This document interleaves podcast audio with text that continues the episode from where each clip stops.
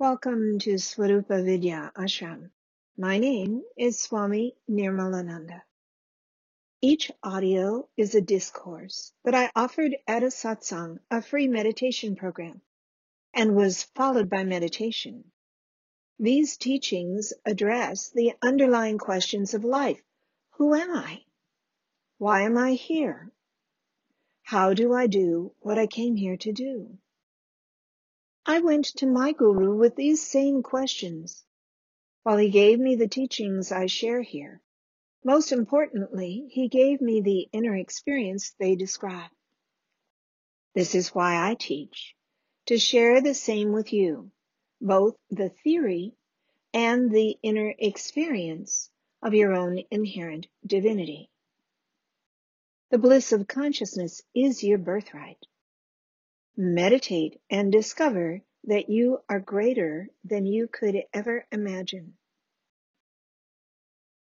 Om Namah Shivaya Gurave Sachidananda Murtaye Nishprapanchaya Shantaya Niralambaya Tejase Muktanandaya Gurave Shishya Samsara Harane Bhakta Kaya Dehaya Namaste Chitsaratmane Hetave Jagatameva Samsara Navasitave Prabhave Saiva Vidyanam Shambhave Gurave Namaha Guru Brahma Guru Vishnu Guru Devo Maheshwara Guru Sakshat Parabrahma Tasmai Shri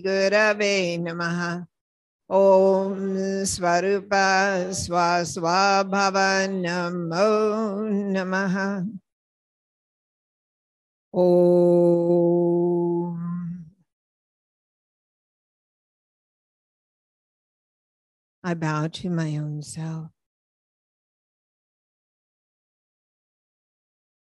I bow to my Baba's own self.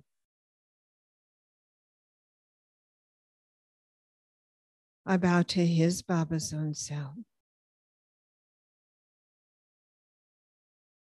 I bow to your own self, your own essence, your own amness, your own Shivaness, the one self being all is being you. Om Swarupa Swaswa Bhava Namo Namaha.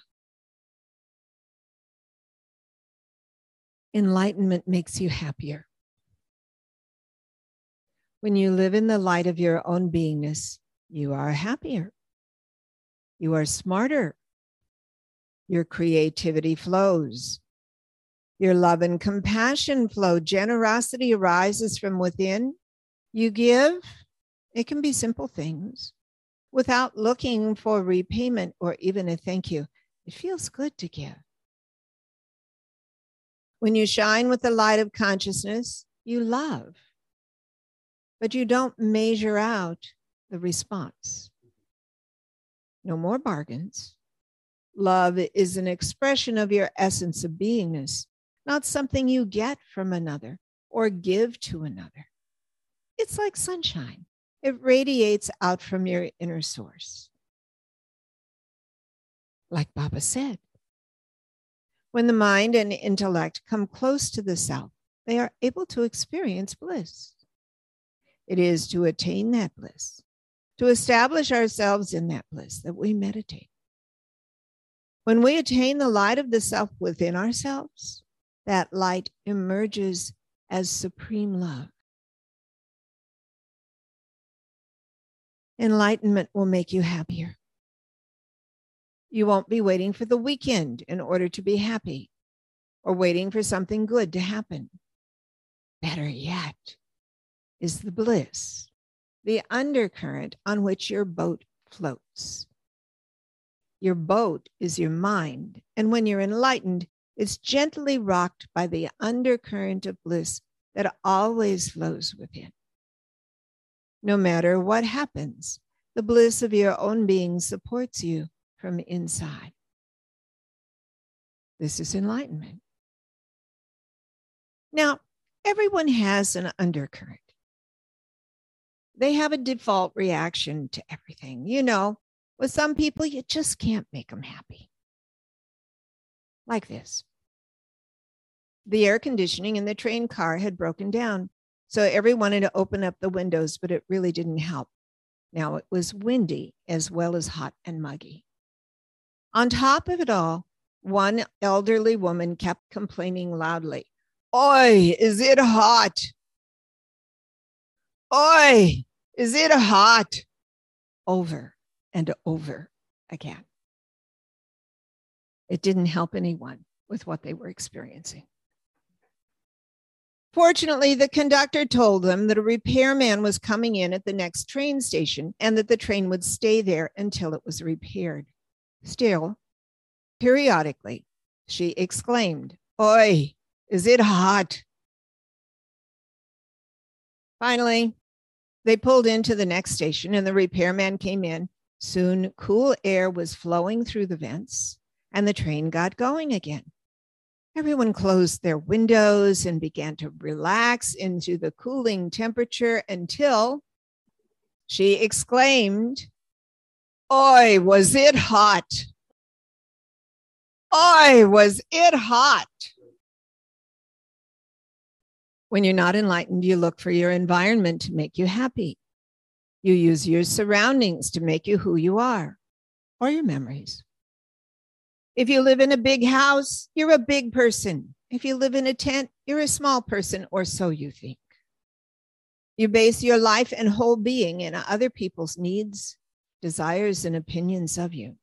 Worse, you only know that you matter when someone else is looking at you or listening to you. Their attention validates your existence. This is called dependency. When you're not enlightened, you depend on externals to make you who you are. You want others to bring light into your life. When you're enlightened, the light of consciousness shines through you, like the sun shines through windows. And that light makes you happier and smarter. When you're smarter, you can see things more clearly. You can identify a pathway through the briars and brambles of life. You can see the options that nobody else thinks of. You can make choices and stick to them like, ah, uh, New Year's resolutions. You're not so driven by your senses. Matra sparshastu kaunteya shitoshna sukha dukkha Agama Paino Nityas Tamstitik Shasva Bharata. Bhagavad Gita, chapter 2, verse 14. Heat and cold, pleasure and pain come and go, come and go. O Arjuna, manage to endure them. Heat and cold, Pleasure and pain come and go, come and go. You're Arjuna. Oh, Arjuna, manage to endure them. When you're enlightened, you will still feel heat and cold. You will still experience pleasure and pain, but they won't bother you, nor will they motivate you. Your happiness doesn't depend on them. And when you're enlightened, you still can use air conditioning and heat.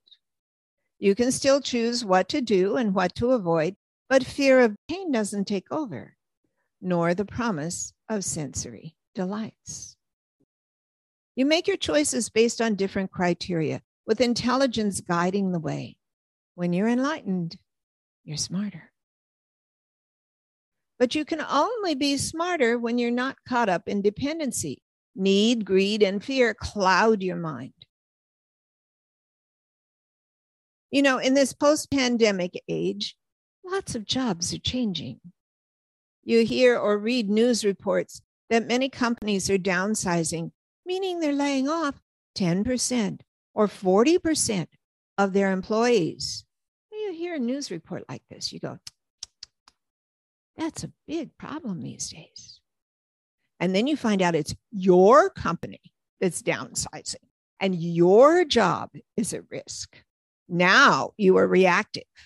You're angry or you're scared, even blaming those you think are at fault, whether it's the company leadership or political figures. Your ability to think straight is diminished. Your ability to plan for the future is now impaired. The turning of your emotions sabotages your intelligence.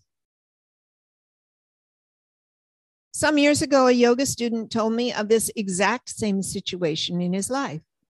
He told me my company announced that they had been acquired by a competitor and that the consolidation would bring layoffs. As the sole wage earner for me, my wife, and three kids, that was scary. It would be weeks before we would know who would stay and who would go. It's all that anyone could talk about. What if this? And what if that? It affected my work.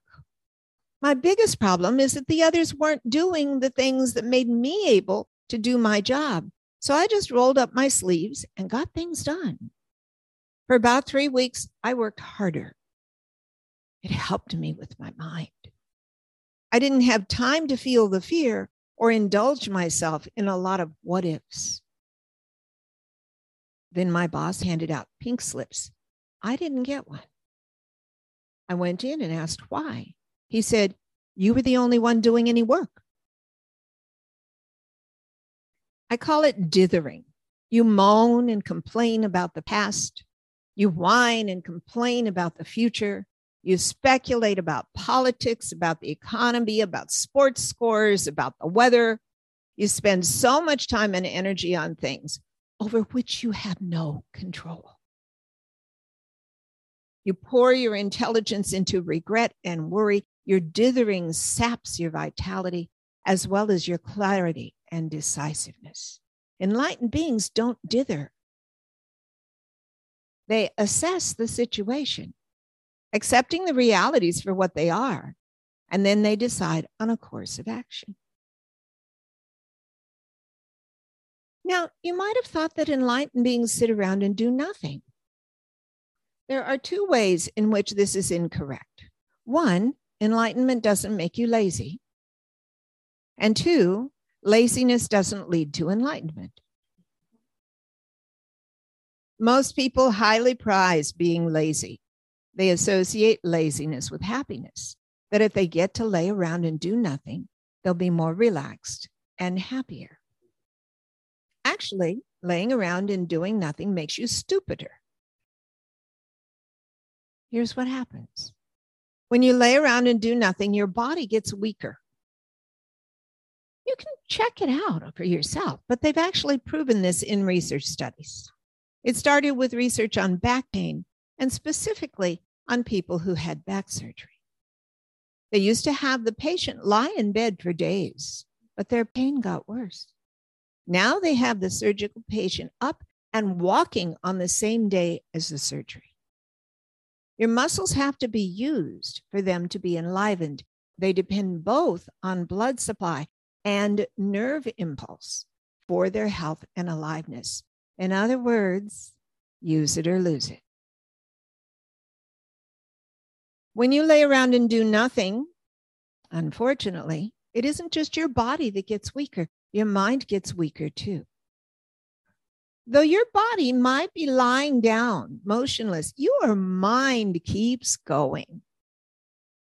And when your mind is not being directed toward a specific thing, it goes in circles. It ruminates over all your old unfinished business, reviewing the same storylines again and again. This is helpful. Just like the guy at his job when you apply your mind towards something productive, not only do you make progress toward your goal, your mind is happier. He applied himself to the work tasks.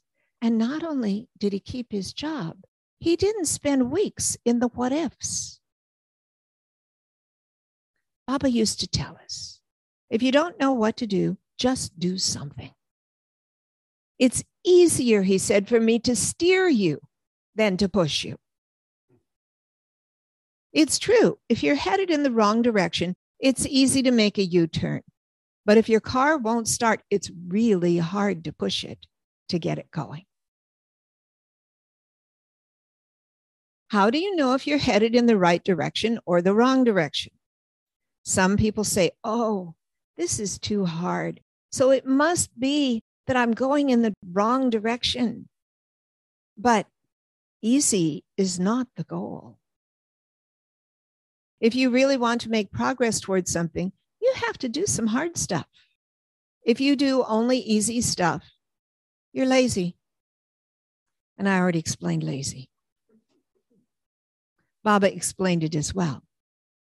A student who misunderstands the word freedom and is lazy or negligent about obeying the guru, or if he looks for faults in the guru and has little faith, that student finds his inner Shakti is destroyed after a little while.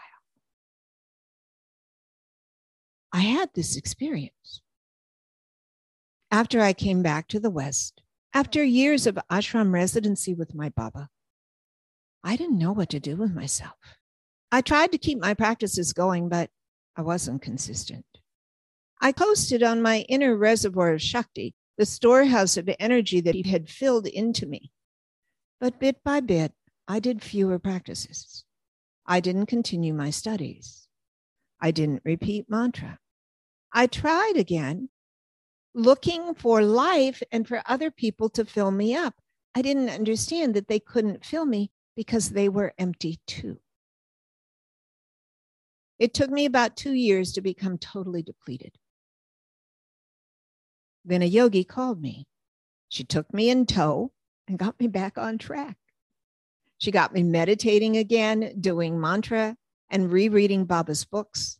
I started studying the texts. I signed up for Seva and got connected to my local meditation center. I started spending my time with other yogis, such good company. And I bounced back. It only took a few months and I was radiant again. I had crashed and burned but I learned a lot. One very important thing I learned was that I wasn't enlightened. So many great experiences I'd had with Baba. They showed me what was inside, but I hadn't stabilized there. I wasn't in a steady state. You need support for your state, whatever you choose for your state to be. People who are always angry, they stay that way because they nurse their grievances. They find other people who agree with them. Their mind constantly reviews all the things they're unhappy about. They actually work hard on being unhappy. People who suffer from greed actually work at it. Oh, like with food. They're always thinking about food, even when they're not eating it. They're planning when they can eat and what it will be. They fantasize about what they'll cook or buy, or they review their regrets about what they ate that they shouldn't have. You actually have to work hard to sustain anger or greed, sadness or blame, or anything that consumes you. You keep it going by the way you use your mind. Instead, you could be supporting a light filled inner state, one of peace and inner joy. How would you do that? How do you use your mind to support this habitual state? Ah, yes, do more mantra. When you get the mantra going inside, your mind is magnetized to consciousness. It's a great thing because your mind is made of consciousness. So when your mind is directed toward consciousness, it's headed home. It's like when you're riding a horse and you turn it back toward the stable. Now it's ready to run. It wants to go in this direction. Your mind loves to be shining with consciousness. You simply turn your mind in that direction by repeating the words, the ancient formula that invokes the consciousness that you are. Om Namah Shivaya, Om Namah Shivaya, Om Namah Shivaya. Om Namah Shivaya. Om Namah Shivaya. We'll do this for meditation. And you can do this in the midst of life. I highly recommend it. This makes you live in the constant flow of grace, the power of revelation, revealing the light of your own divinity to you. You are happier. You keep it flowing by using your mind intelligently, by repeating mantra. It's a puzzlement. Intelligence makes you repeat mantra, while repeating mantra makes you more intelligent. I'll repeat that. Intelligence makes you repeat mantra, while repeating mantra makes you more intelligent.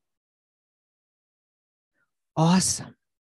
A self reinforcing loop instead of a self defeating loop.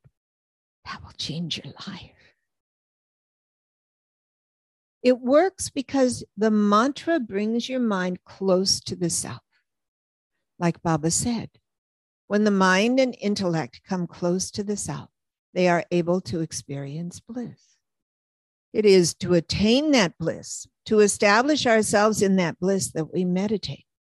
When we attain the light of the self within ourselves, that light emerges as supreme love. When your mind is full of mantra, it turns inward toward your own self. As it gets close, your mind is filled with bliss.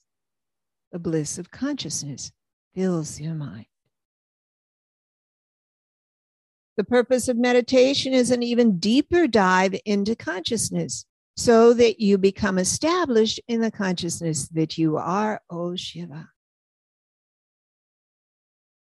Let me go through it again. It's progressive stages. When the mind and intellect come close to the self, they are able to experience bliss. It is to attain that bliss, to establish ourselves in that bliss that we meditate. When we attain the light of the self within ourselves, that light emerges as supreme love. When you repeat mantra, your mind comes close to the self, so your mind is filled with bliss as much as you allow.